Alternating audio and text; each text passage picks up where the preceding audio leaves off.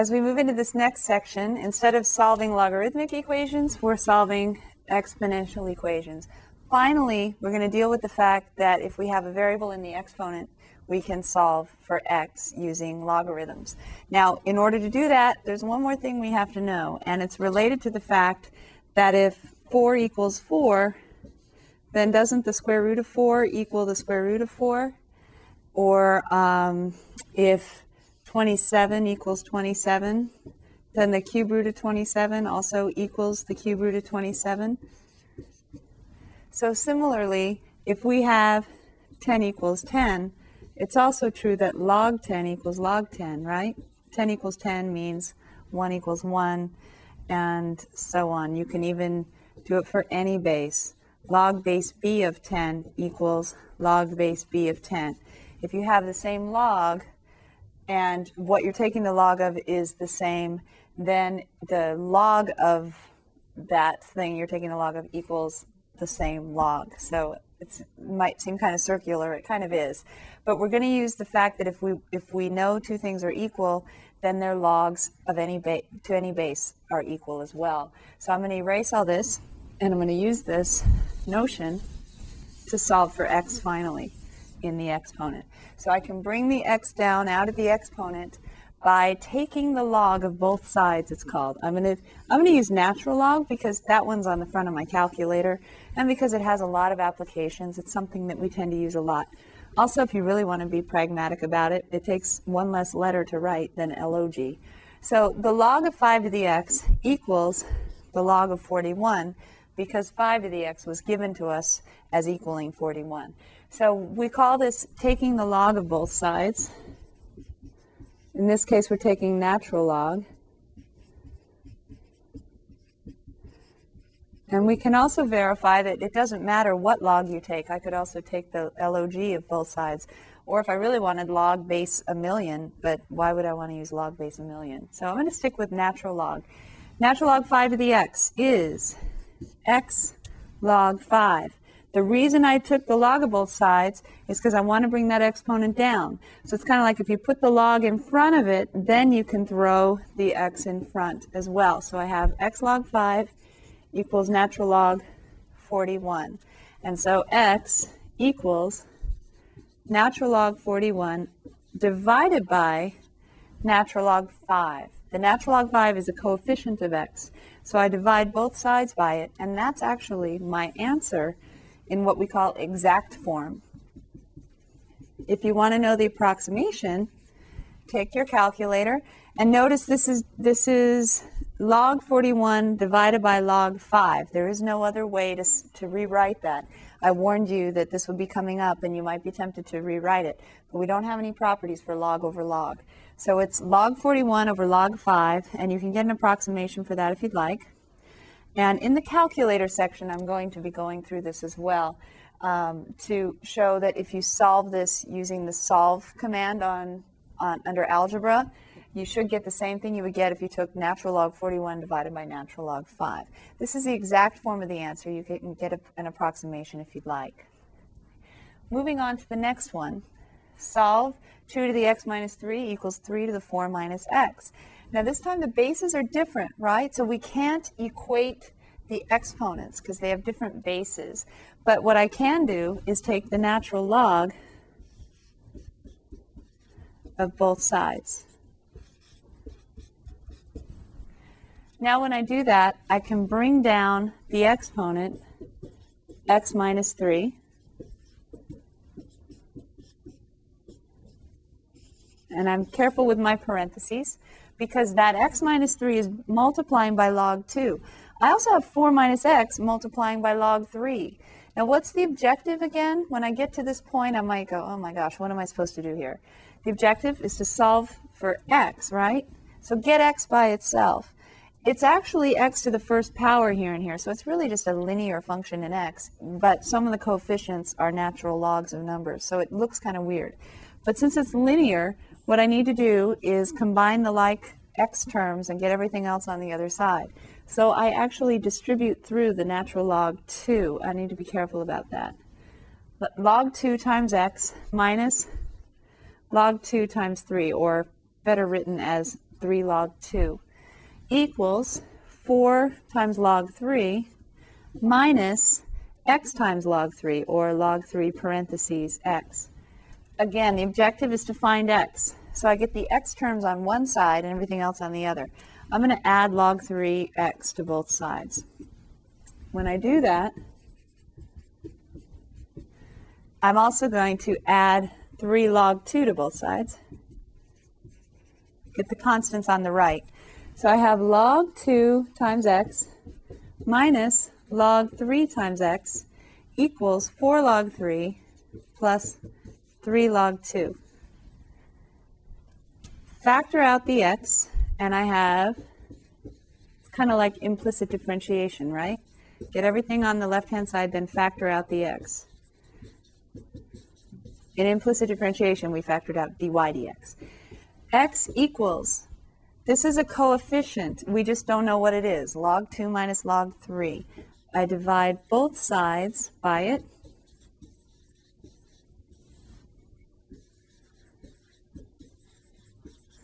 And believe it or not, that's the solution. x equals 4 log 3 plus 3 log 2 all over log 2 minus log 3.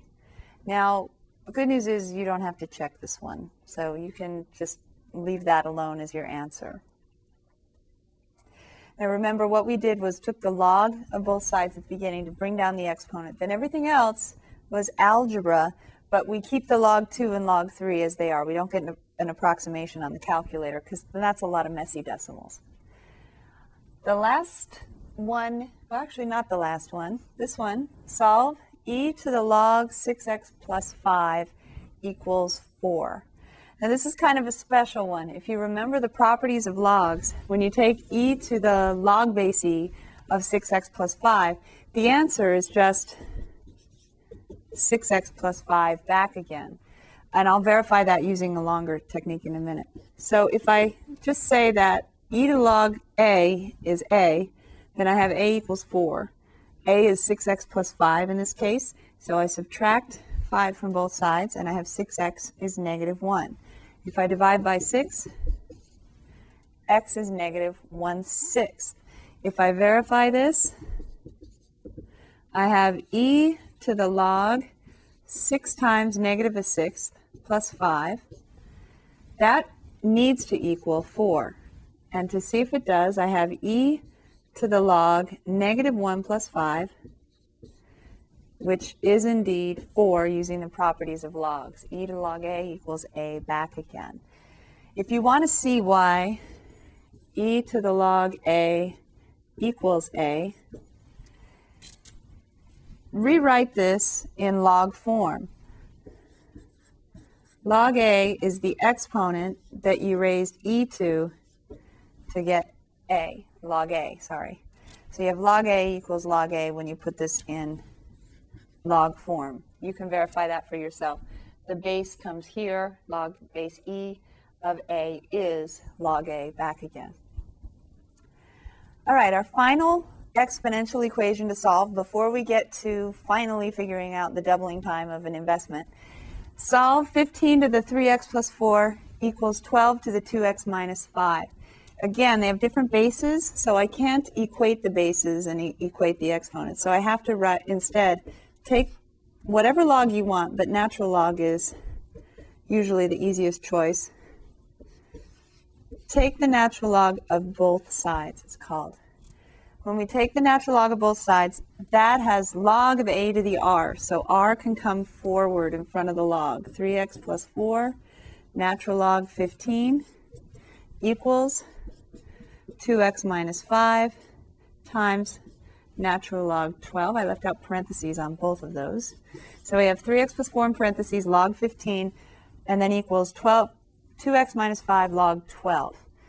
When I look to solve for x, again, it's stuck in parentheses, so I have to distribute and get the x's on one side and everything else on the other. This one's very similar to the one I just did two problems ago, so I would encourage you to pause and try to do the rest on your own and solve for x if you haven't already. So I have log 15 3x plus 4 log 15 equals log 12 times 2x minus 5 log 12. I get the x's on one side